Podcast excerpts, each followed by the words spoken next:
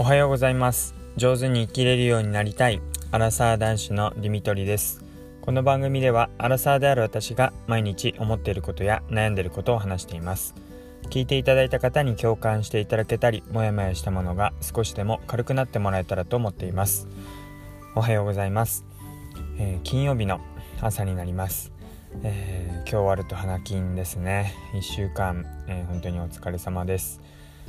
えーと、まず天気についてですけど今朝も、えー、晴れていて、うん、なんか空気乾いてるなーって感じがします、えー、昨日喉の調子のことについて話をしましたけど、えー、皆さん喉はいかがでしょうか？風も強いのでかなり、え乾燥している感じがしますよね。あの私も今話しながら、うん、なんか、え今朝もマヌカハニーは、え舐めてきたんですけどそれでもちょっと喉がうん、なんかこう水分不足っていうか滑らかじゃないなーって感じがします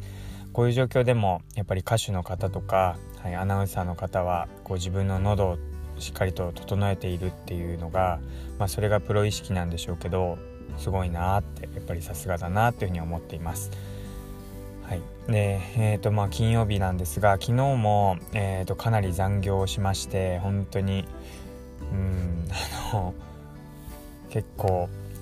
仕事時間っていうかあの自分が、えー、職場にいた時間ってもう半日以上だなーなんてことも思いながらもう自分でブラックにしている部分と、まあ、自分でどうにもできない部分とあるんですが、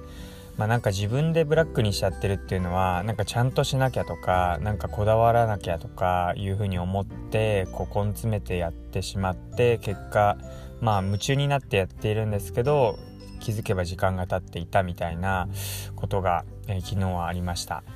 で、まあ、自分が何て言うか一番下だった時には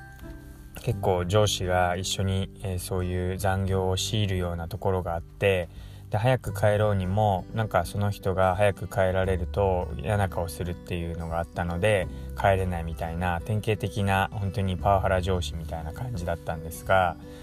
うんまあ昔ながらのあの昭和っぽい考えって言えばそうですよね。やっぱり上司よりも先に来てあるいは上司より後に、えー、帰らなきゃいけないみたいななんかそういう先輩のあの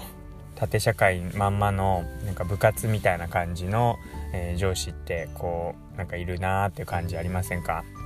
まあ現代では少なくなってきてるのかもしれないですけど私が一番、えー、入りたての頃なんかは結構そういう上司がたくさんいて、まあ、だんだん減ってきてるなって意識変わってきてるなとは思うんですがまあその一方で、まあ、自分がまあそれなりに権限与えられてこうどこまでやるかっていうのを決める立場になって今こう考えてみるとなんかほどがむしゃらにやっていると同じような状況になってしまうなってことを、えー、昨日やっていて思いました。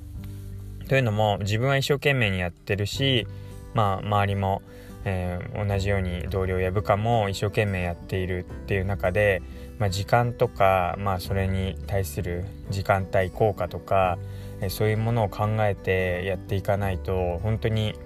命尽きるまでっていうか体力尽きるまで本当やり続けてしまって気づいたらすごい労働時間になっていたとか、えー、大きなミスを生む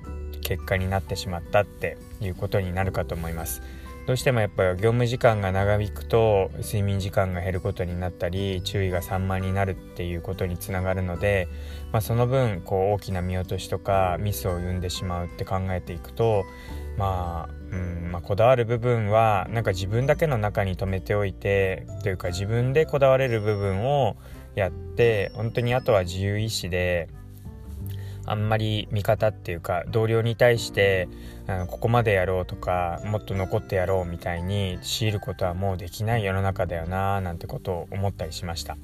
なので、まあ、昨日一生懸命やって、まあ、自分の中ではベストを尽くしたがむしゃらっていう感じだったんですけどでもふと考えてみるとうんなんかそこまでえー、時間を費やしてもう体力ギリギリまでやる必要ってあったのかって優先順位は何だったのかって考えるとやっぱり同僚や部下の体調だったり睡眠時間の確保だったり、